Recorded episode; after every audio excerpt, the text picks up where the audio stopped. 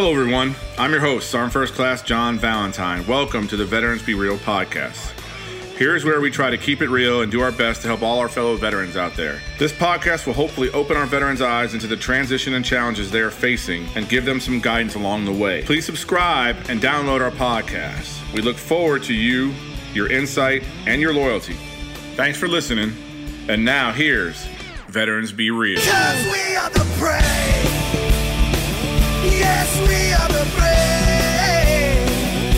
We'll fight tyranny, the name of the brave. We are the U S of A. For those unaware, that flag is still there. It's our future to save, this land of the brave, the U S of A. All right, good afternoon, everybody. It's Sergeant Be Real here with uh, Veterans Be Real. I got Steven Remus on today. We're going to be talking a little bit about his transition out of the military into the civilian sector. Hopefully, it'll be some informational stuff that we can all use, all of us, to include me, because I'm always looking to learn from other veterans to see if I can make my life a little better, a little easier. So I'm excited to hear Steve and what's going on with him. So without further ado, Steven, the floor is yours. Hey, how's it going, man? I really appreciate this opportunity. I want to get that out here first and foremost. I'll just and we appreciate right. you being on, Steve. We really do. Yeah. It means a lot. Yeah, no problem. Uh, my name is Steve Remus. I am a twelve-year Air Force veteran. I enlisted, uh, I think I went through boot camp starting October first, two thousand three. I separated from the Air Force uh, December ninth, two thousand fifteen. Nice. I spent a few years in the Middle East, uh, Iraq, Qatar, all the fun places. I also spent almost a year in Honduras. Wow. Cool. And I believe uh, down there at Soto Cano uh, Army Base uh, was probably actually the most enlightening military experience I had. You know, I spent six years, almost six years at the Pentagon to, to end up my career, but getting to see military members, and our main focus was volunteer work and really like third world development. Yeah. It really opened your eyes to what's going on in the world. And that's why, you know, sort of my, my approach post military life has been, how do I best do that? Whether it's giving back to veterans, giving back to my community, those are the things that I, I try to focus on nowadays. So one of the checklist items that, that gets asked of us, I uh, discharged honorably in two thousand fifteen. Attaboy, yeah. So people try to make light of that, but it's a it's a very big deal, and it resonates really well in post-military employment. Uh, so I will I will speak to my first, ye- I'll, I'll say my first three years after I separated were definitely, those were my test years. There you go. You know, being someone who has some mental health issues, like like most other veterans. Yeah, I'm on, um, I'm on that train. Yeah. Once you lose a big part of your life, once you lose that military surrounding, life is not easy. Life does not get any easier. I'll tell you guys that right now. Life does not get easier. You know, so the first step for me was admitting that, hey, first off, I needed a little more help to get through my daily routine. Uh, being structured and solid Uh, was something that I experienced for twelve years. So post-military life, not having a structure or, or routine like that really made things difficult for me. That with, I felt I was prepared to leave the military. You know, I finished my master's degree before I got out. Nice. I landed a job as a defense contractor almost within a month. So I was still around military folks, but not having to have a routine was probably the hardest thing for me to adjust to. And that's that's something I still struggle with to this day, uh, especially now. Uh, getting stuck with my uh, the person, I, the company I work for now, and working from home, it's a different, uh, it's, it's a different, different animal, isn't it? It's a different animal, it's a different isn't feeling. It? I, different animal, I need, yeah. I need an office to go to. I need I need to physically go somewhere. And, you know, a lot of what's been going on has prevented me from doing that. I, I like to tell people I'm a social person. I'm a little more outgoing than most people, and not being able to kind of resonate that in my daily life has been a real struggle, at least with everything going on lately. Yeah, especially, yeah. Yeah, so after after I was a defense contractor for a couple of years, I was down at Barksdale Air Force Base. I left and came back to Tucson, Arizona. I took a temporary job as an assistant manager at a Walmart. And if if you want if you want a real trying experience, be a manager at a Walmart. And yeah. it's not it's I really enjoyed the experience because I got to lead people again. Right. What I did not enjoy was how poorly they got treated by the community. there's a there's a fine line psychologically where certain things can be let go, and there there are other times when I stood up as a manager and got in customers' faces because the way they were reacting to my employees. Yeah, your employees, yeah, just treat them like crap. Yeah, yeah, you gotta you gotta protect them. Yeah, and, and if veterans, you know, it's not like getting yelled at by your D I. It's different. Right. Yeah, it's way different. Yeah. So for me to to be more than willing to step up and, and just, I don't care if customers yell at me. Yeah. I, I, I get paid. I was getting paid to get yelled at. Yep. It's when the poor, the poor stock boy that's making twelve dollars an hour is getting reamed up and down the floor that you really have to, I guess, tie into my veteran leadership experience and, and intervene. Uh, so after that, I started working at a, at a biomedical company. Uh, that's what I do now. But with that, I also, for this first year was my first year running for public office. Nice. I, I ran for the Arizona State House, and I actually learned quite a bit about how people perceive themselves versus how they act. Uh, so so there, there were some things that I was not anticipating. Like, you know, my website, steve remus g o p dot com. I considered myself to be a constitutional conservative. Apparently, there are a lot of people who do not read the Constitution and who do not believe that it is something that we should swear an oath to continually defend even after military service. So I was not only being bamboozled by one party who I was diametrically opposed to, but my own party who I was trying to represent was also opposed to my belief structure. So there was... That's a little challenging. Challenging. Well, well, so you would be surprised, but at the local level, the local level, which can actually influence change in people's daily lives, it's very, I don't want to say it's it's a lot like high school and you have your cliques, but it is. Yeah. There are people who who think that they can get a title and be lazy and not have to do the work that they promised their constituents they would do. Right. And those are the people who are threatened by newcomers. They they want you to abide by their rules. Those are the career politicians that are comfortable. Yeah. Yeah. So these these folks want you to do as they say, do as you're told, and then they'll support you. As someone who has a military background and we are forced and pounded integrity into our head on a daily basis, first off, there's not a whole lot of people in this world that can tell me what to do. And I think they underestimated my will to stick to my guns on a lot of issues. Right.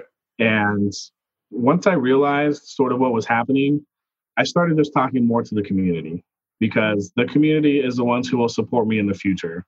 Yeah. Uh, these these folks that, that get in your way, and if you think about running for public office, you can steamroll them out of the way with public support. Yep.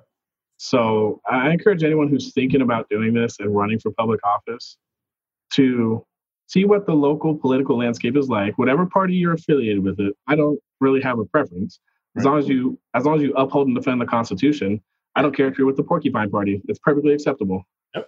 You know, as long as you understand that the supreme law of the land is the Constitution and that we have to protect that, I really have no problems with a lot of people. Right. He got my vote kind of thing. Right. So, yeah, that, I mean, me, I mean, I've had a lot of people ask me to run for office here locally, like mayor, whatever. And I'm like, yeah, because I, I wouldn't run as a Democrat. I would run, run as an American because I'm all about what we do as an American. I mean, I'll do whatever's right, whether it's a Democratic side or Republican side. It's the right thing to do for my people and, the, you know, my constituents, my community. Wouldn't matter to me what side of the party it was on. It would matter. Is it right? Is it legal? Is it defense? You know what I'm saying? So, yeah, people got to understand running for public office is a challenge. On top of on top of everything else, but it's also like you and me. I almost consider it an obligation by guys in the military that we have to, because it helps get people like Mister Craw, uh, what's his name, Dan. He's a he's at a I think Dan Crenshaw.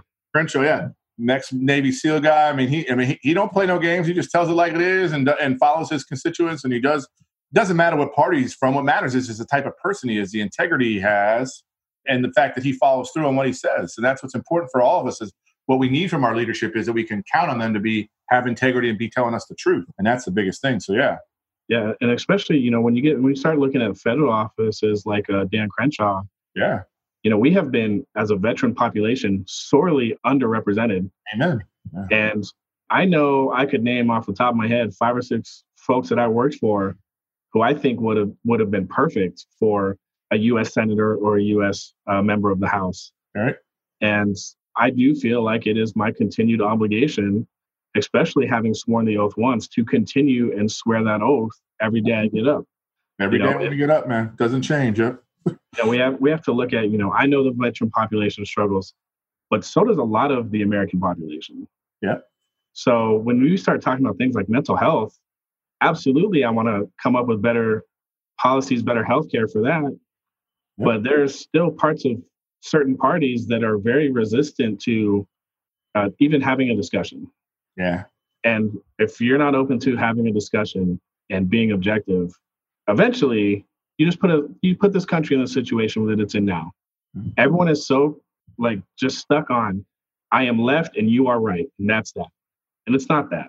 There's talking points that can lead us both to reasonable agreements. Yep. I know there's some folks that disagree with that, and well, them, uh, they're so radical one way or the other that there's no there's no coming back. And that's the problem I think that it's, this our culture leads to is that because of all the freedoms we have, because of all the veterans out there and the soldiers and the airmen and all that stuff, they're out defending that ability to have that right.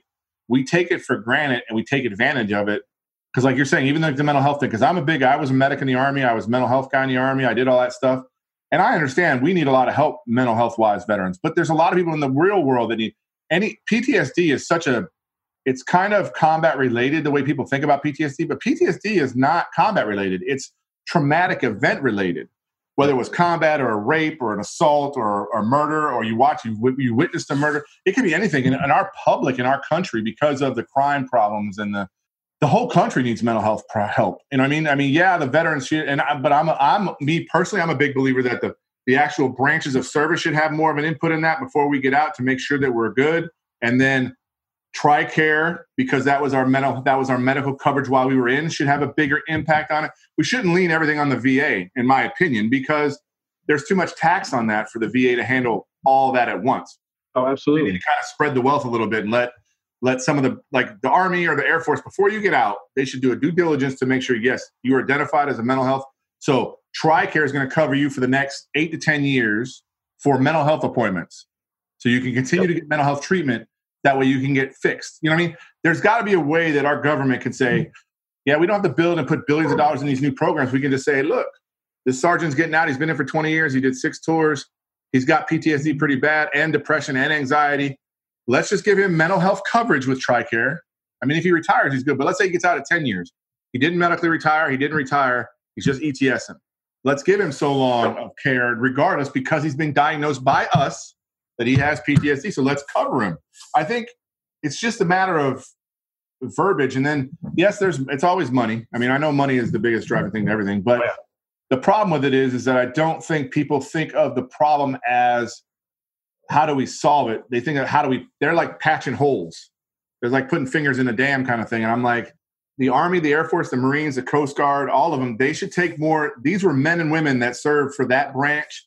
That branch should take ownership of what they did and what happened to that person while they were serving.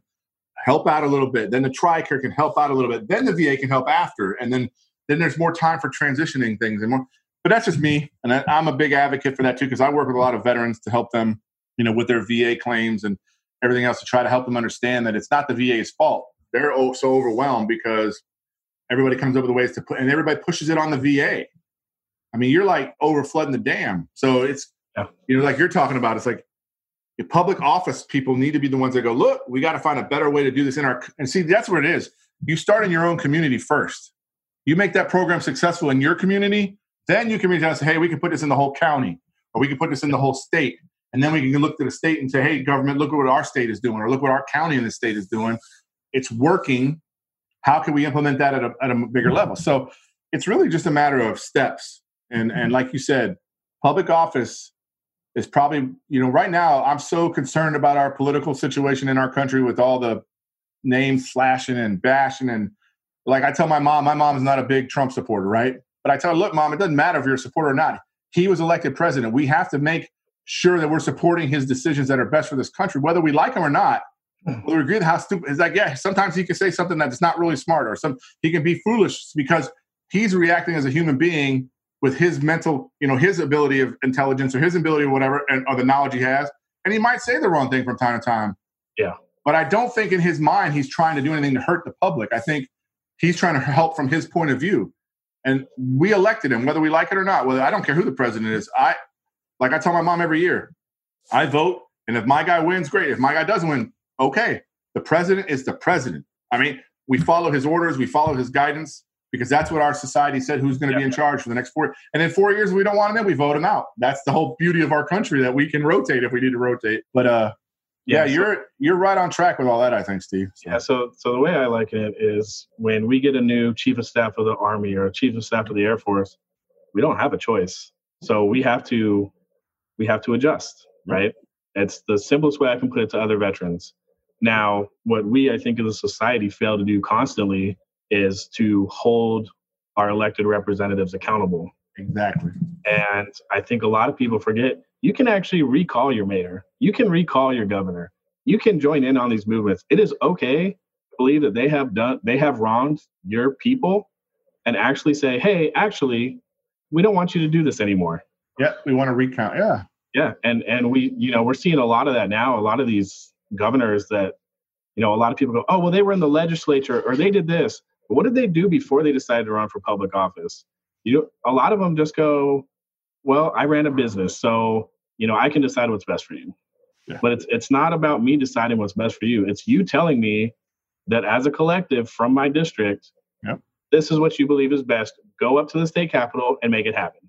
Right. And that that's what it's supposed to be. Like, I mean, I'm a big believer nowadays with social media. There's no reason that you as the as the representative from my county can't go on Facebook and say, hey, everybody, I need you to vote on this. This is the bill that's coming out, or this is what they're proposing. Yeah. What do you think? So I know how to go in and advocate for what everybody in my community thinks.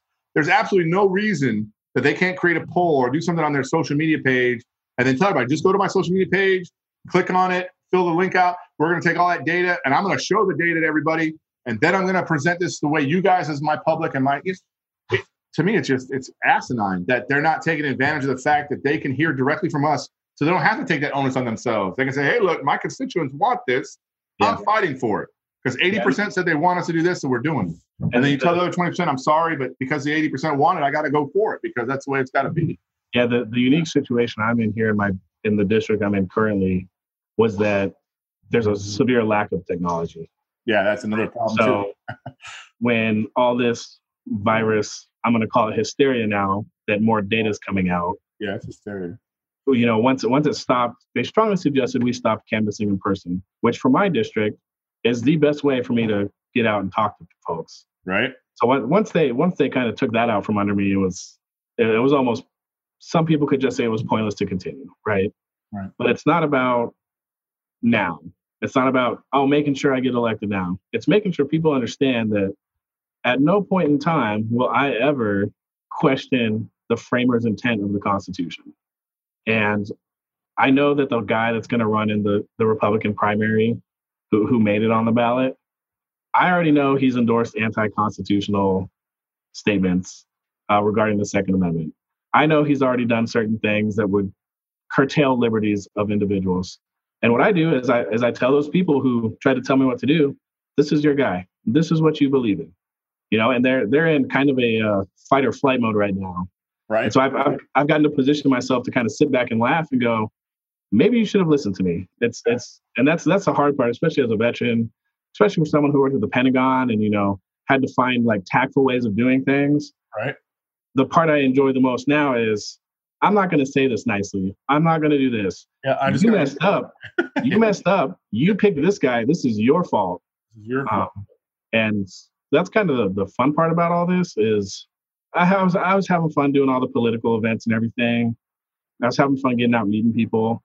But really, to watch watch people eat crow is it's got to be the best feeling in the world, yeah. you know. It's fun. Um, it's, it's it's a good feeling to know because I mean, like you said, being veterans and having so many times to, to have to bite our tongues or have to whatever. Yeah. Now we don't have to. Now we can say, look, man, you're you're full of crap. You know what I'm saying? That's just B S. You lied. That's what you said before. See, we don't have to hold back anymore. So that kind of can be dangerous for us too at times. But I think it's yeah. a benefit because we do know when we're, when the right time is to bite our tongue. I think that's what we learned. Me and you guys, like me and you. We learn when it's a good time to bite our tongue, and then we learn when it's a good time not to bite our tongue and just let them have it because I think that trained us to be prepared for, yeah, I can eat that one. That's not a big deal, but no, not that one. I'm going to say something about that. Yeah, I, I always told my campaign advisor, I'm like, listen, I know how to behave.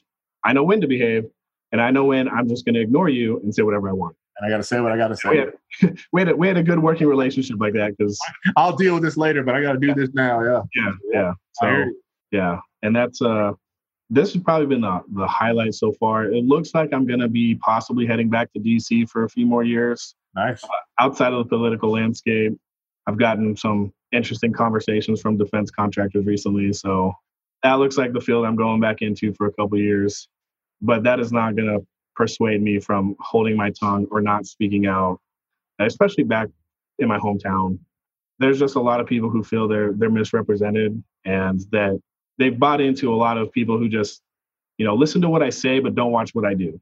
That includes our mayor. That includes a lot of our local elected representatives. All those guys. Yeah, yeah they know. If they ignore my little jabs on Facebook and Instagram and all that, that's fine. But I liken myself to a bulldozer of the political landscape. So I hope they're, I honestly just hope they're prepared in the next three to five years.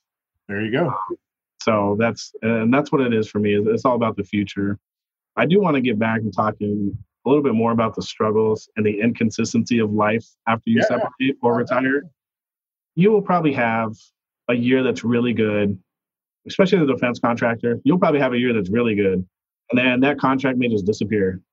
And then you may have six months where you're like, I don't know if I can do this. Like, I don't know if I don't know if I should be out in public. I don't know if I should be out, you know, without people watching me because I'm struggling.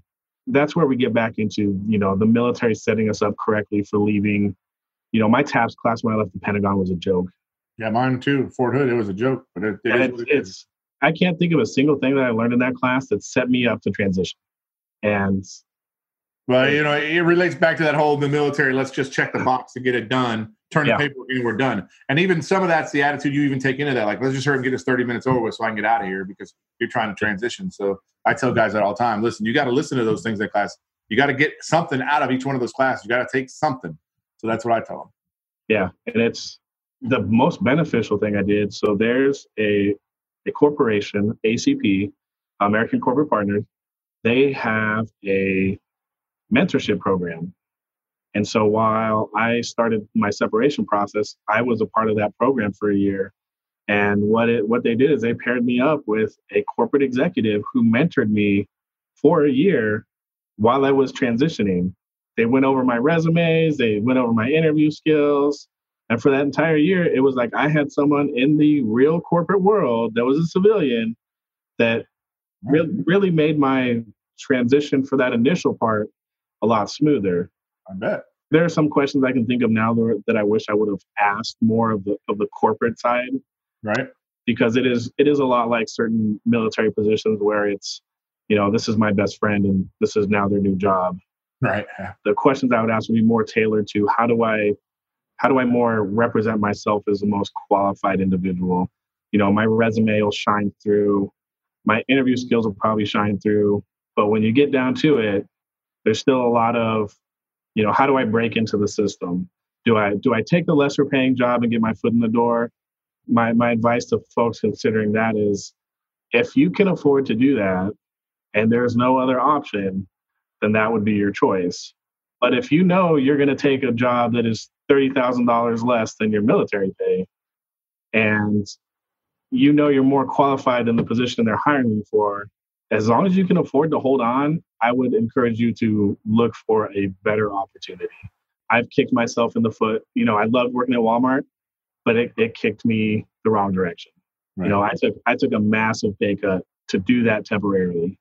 And working your way back up to where, you know, you should be is a lot more difficult than if I would have stuck to my guns in the first place. Right. So that's... that's We all learn those lessons, I guess. And we all learn those lessons like, oops, shit, fuck that yeah. up. Yeah, you know, you, you never realize how, how much it may affect you when you do it. So I'm telling people now, be be very cautious of making that decision. Yeah. I don't ha- I didn't have the luxury of uh, having a spouse working full time that could take over the reins temporarily. You know, I'd already finished my master's. I'd started on my doctorate. So there was no way I could just go to school and, and just live off my school money. So it, it was short-sighted on my part at first, but the lesson I learned is is beneficial to me, and I think it's more beneficial to others now. Does, That's does it, I think if you if you make that mistake, at least learn something from it. At least take something out of it that you can use to benefit your life later on. So that's definitely there. Yeah, it's like, it's like, does it suck that, that I, I decided to do it to myself? Yes. But, you know, I can now tell people in my community or other veterans, hey, let's talk this through. Let's, let's really see if you can actually take this lower position or this low position of lower responsibility and lower pay. Right. And that, that is probably, you know, the lesson I learned from that is tenfold. You know, it's luckily I've been able to go back up the ladder, so to speak. Right. So, and a lot of that's just due to credit and my military experience. So yeah, that's, uh, yeah, those are some of the, definitely some of the challenges that we all face. I think it's like, do I get out and just take that job at Walmart, or do I get, I just kind of wait it out? Some people can't, like you said, some people can't not afford to have something coming in, so they take it. But hopefully what I, I tell veterans is hopefully you'll learn something from that job. You'll learn some, because Walmart is a corporation. They have a structure. So there is still structure inside that inside that entity that can teach you something. You might not get everything you need for the next job, but it gives you some type of footprint. So I agree with you. You shouldn't take something so beneath you that it's going to end up hurting you. But there are some guys out there that just got to take what they can get right now because they got to put something on the table. So without a doubt, both ways. And I know this, Walmart has a fantastic veterans program. They do. Yeah, they do actually they do. Have a, they have a fantastic veterans program, and their their business, their Walmart Academy that they send their managers to is one of the best for a business to, to teach you the basics of the business that I think I've ever studied or been a part of. That's see, that's awesome. And, and you know, Walmart's a billion dollar corporation. So, you know, they're not investing in people to just get rid of them. They're investing in you to try to keep you there for long term. I think in most part, I mean, yeah, everybody starts at that eight or twelve hour an hour job, but they want you to eventually become a manager. They want you to eventually become and stay in the system because it makes them stronger. You know what I mean? So I think they understand that as a corporation, but for sure. All right, Steve. So here's what we'll do now, man. I'm going to give you a few minutes to just kind of talk about what you've been up to, what you're doing, what you, what you, what you could use help from veterans for, or what we can do for you. Sure thing. So, so like I mentioned, you know, I do have future political aspirations. So the best thing I can ask from the veteran community is, is come over to my social media. If you like what I'm about, doesn't matter where you live. It's all about impression and reach. So I just could really use the, the general, the generalized support uh, to, to further my political aspirations. Uh, if you're in the D M V area, or if you're in the Tucson or Phoenix, Arizona areas, I'm going to say once we're allowed to uh, yeah, out the streets, right? leave our residences and do whatever we want again, even though I feel like we should be able to do that right now anyways. Yeah. Just, just talk to me. Let, let me hear your concerns as a veteran and a member of the veteran community. I know we have a good amount of uh, concerns, right? And from my standpoint, I don't think they're being properly addressed. My claim to fame in, in my opposition is he he likes to brag that he is a honorary member of the military.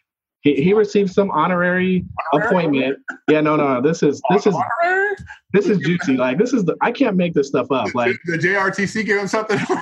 no, no, this is like so there.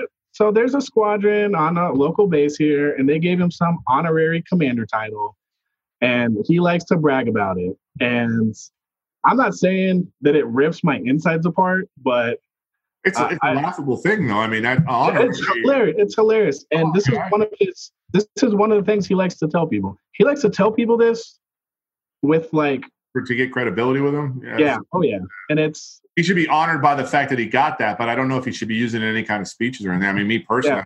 he should be honored that a, a military unit felt that way about him and, and respected him enough to do that for him. But that's about as far as it goes. I mean, it's just that unit specific to him. Yeah, it's crazy. It's a, that's funny, man. Yeah, it's a, it's a real, it's a real that's interesting funny. dynamic, and so that's that's why you know on your local political level, you know, it doesn't really matter who our president is.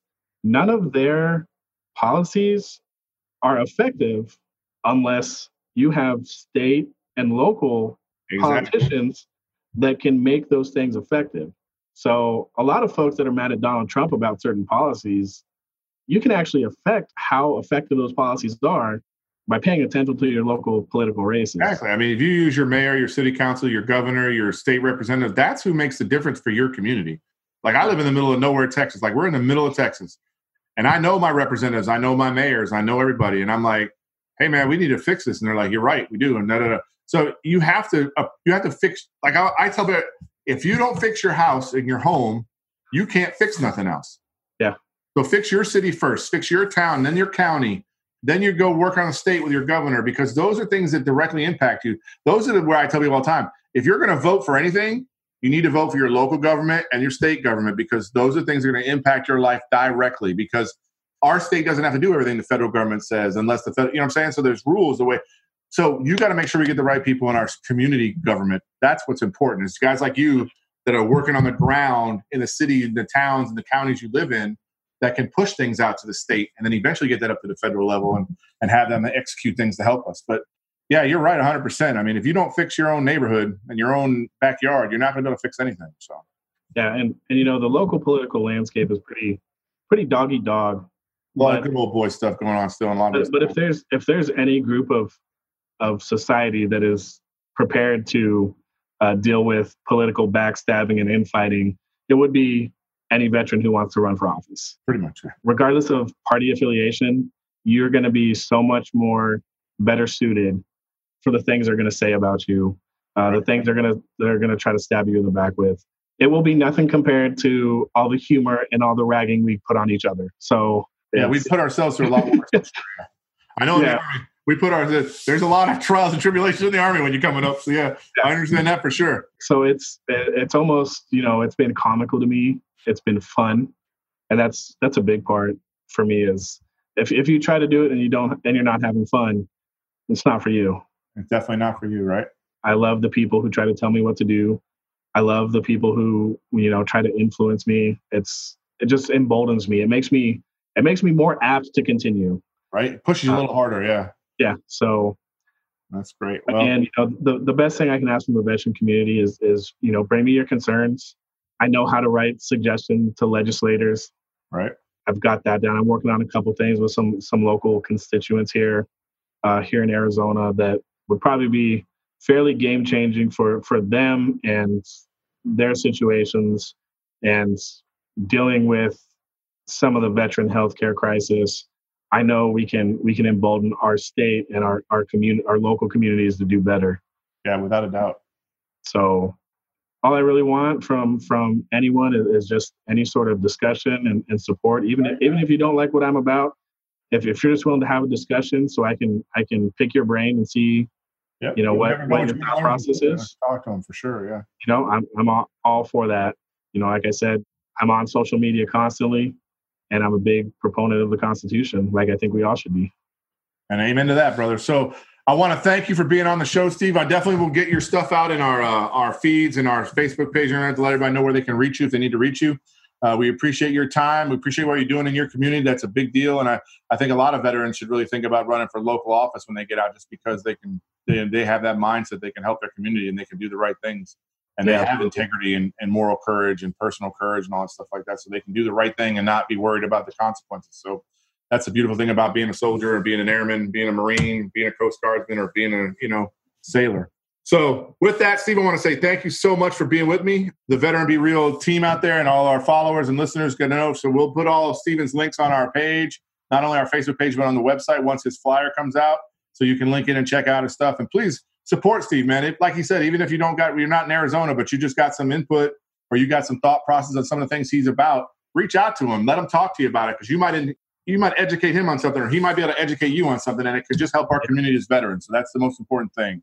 So thank yeah. you, Steve. I appreciate you, brother. Oh, uh, thank you for having me. Really everything you're doing, man. Yeah, no, I really appreciate it. Like I said, anything, anything that takes time out of my day for the veteran community is time well spent. So, yeah, amen. Yeah, amen. Thank you. All right. Appreciate you, Steve. Well, that's a wrap, everyone. Hope you all got something out of this podcast today. Please tell a battle buddy about us and stay tuned for our upcoming podcast. Don't forget to visit our website at w w w dot veterans be real dot com. Support us, because we got your back. Till next time, everyone, I'm out of here.